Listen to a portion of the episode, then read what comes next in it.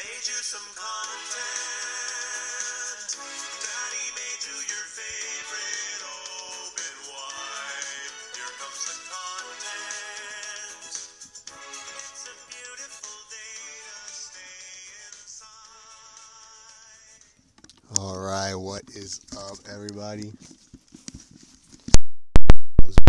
There for a second while we get to record that song intro. Welcome back to Barbershop Talk with your boy Drew. A little different episode styling than the other guys. This is the Barbershop Talk episode where I solo talk about my games. A little bit more personal, a little bit more selfish, some might say. But um, this episode is dedicated to the boy Brady and the New York Giants. A man of my word, he beat me fair and square with my ass last night, uh, Tuesday night. Put a beating to me. I believe the final score was 35 to 10. Um, so yeah, I lost a bet, so I'm gonna have to make a podcast here dedicated to that boy Brady, and here it is. It's gonna be all about that game, a game I really didn't want to talk about, but here we are, giving content to you guys. Um, so yeah, welcome back. Welcome back to the solo pod, Barbershop Talk.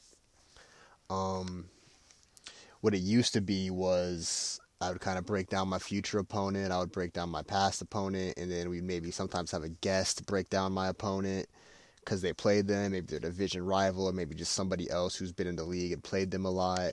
I think almost everybody's participated a little bit in this, whether it was an ad read or whether it was just a guest spot. Most everybody's participated. At least everybody I've wanted to for sure has. Um, yeah, we broke down big user games.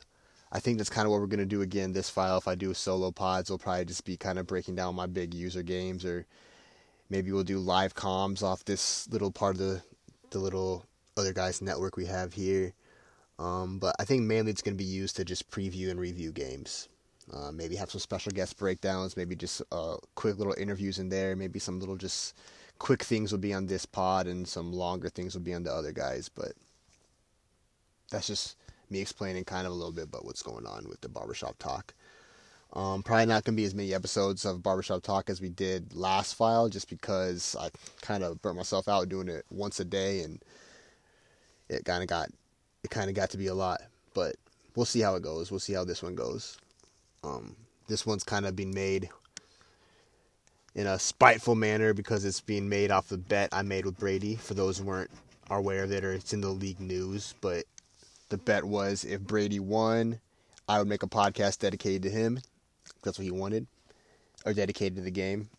And uh, if I won, he would have to do an ad read for our podcast. And I still like for that ad read. I mean, it'd be helpful either way. I'm holding up my end of the bargain here and doing the the podcast. Um, so with all that being said, let's get into let's get into today's up today's uh, chunk of the episode, which is to be this loss and these details going into this loss against Brady. Um, yeah. So, 35 to 10, I lost. Um, it's very frustrating game during the game. You can go back and watch my VOD on my Twitch. You can see my face was just angry from the almost the very first drive. Drove straight down the field, first drive. Got real close to the end zone do a pick. Um, but that's that's before we get into that part. Um, I did have no Zeke this game due to his three touchdowns versus the computer. Um, so I knew that I would have to lean on Tony Pollard, and I thought that maybe Pollard and the newly acquired Ameer Abdullah, former Husker, would be able to like hold up the end of the bargain, or hold up the end of the deal that Zeke was not going to be a part of. And to be honest, they didn't. Abdullah had a pretty good game. I believe he averaged about eight yards a carry when I would give him the ball. But Tony Pollard could not get, I just couldn't get him going inside or outside. Um, about three yards per carry. He had about 14 touches, which was the same, which I looked back in the stats of the game. It was pretty funny. He had the same amount of carries as Saquon Barkley, but Tony Pollard had like 40 yards rushing and Saquon had 140. And it was just, it's just, that's the, the chunk of my offense is getting that run game established, and I could not get it going against the Giants front seven. Um, the person I'll, I'll single out in that front seven the most, honestly, is Blake Martinez. That's who I believe Brady was using, but he used him really well in run support.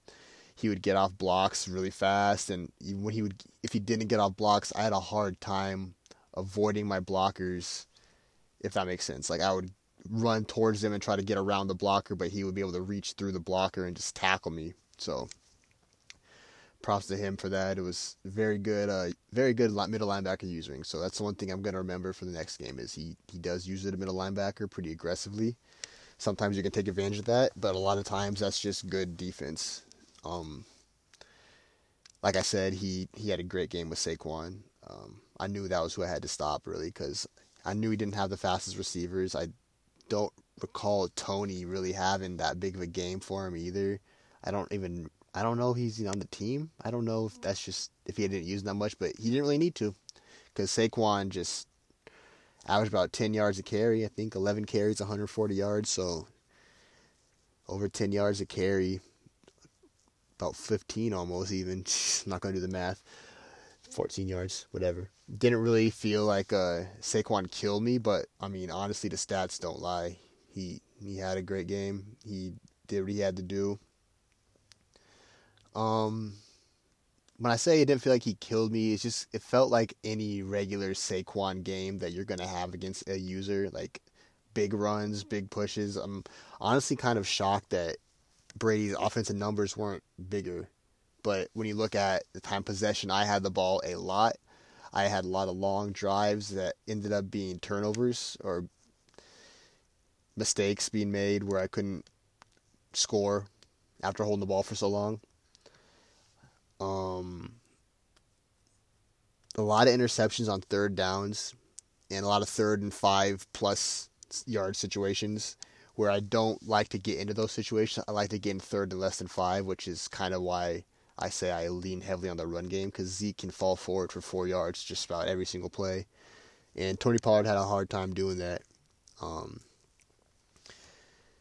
Dak did throw the four interceptions. Some were bad decisions. I did have a lot of drops for my wide receivers on stuff that usually doesn't get dropped, but a lot of those uh, interceptions were just straight me, just bad throws, like underthrowing it, leading it the wrong way, making a bad read, throwing it too late, throwing it too early.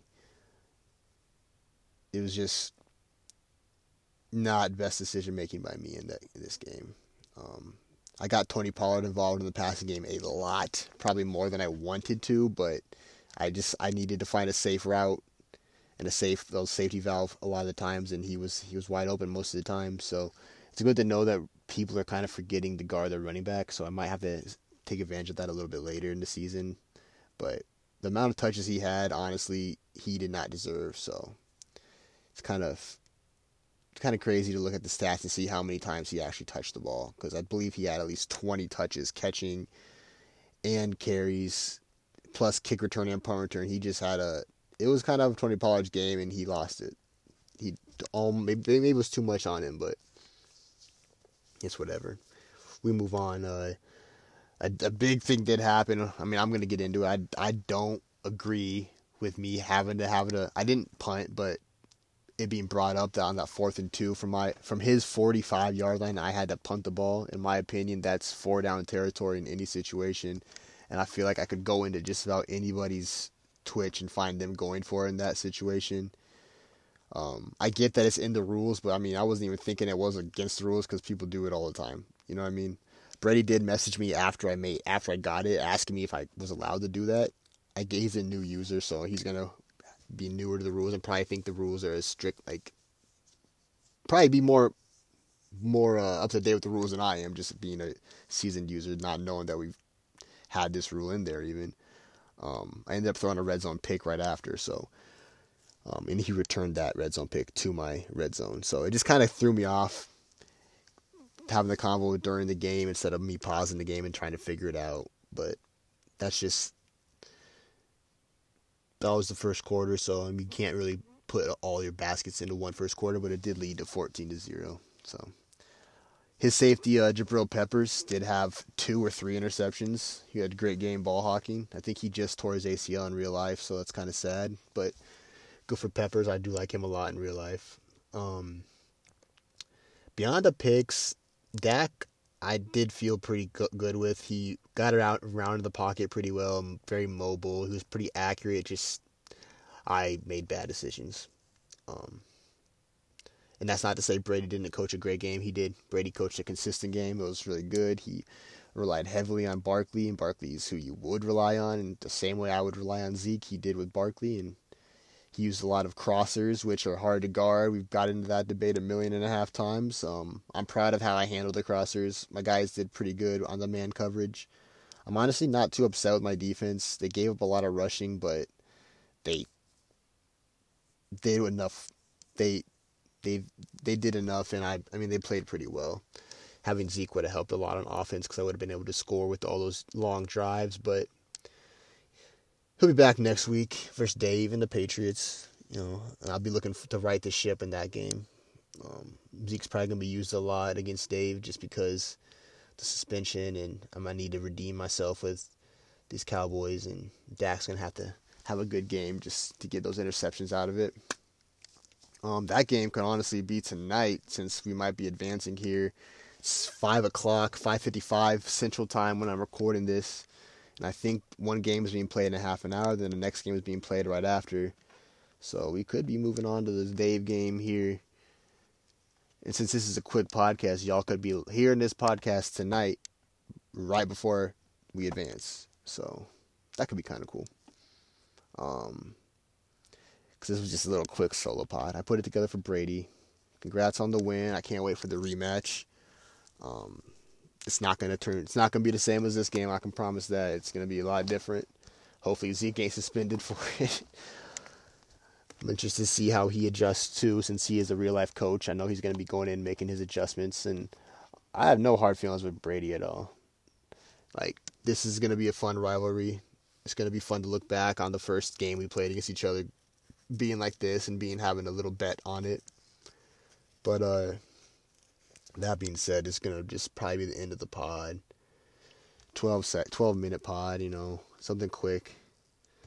These solo pods are usually gonna be a little longer. I'd guess around 30 just because I would do a preview and a review.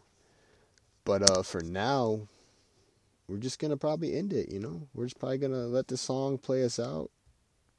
My boy Bo Burnham you're gonna fucking give me a strike for this, but we're gonna write it out until it happens. Alright, y'all. Have a good night.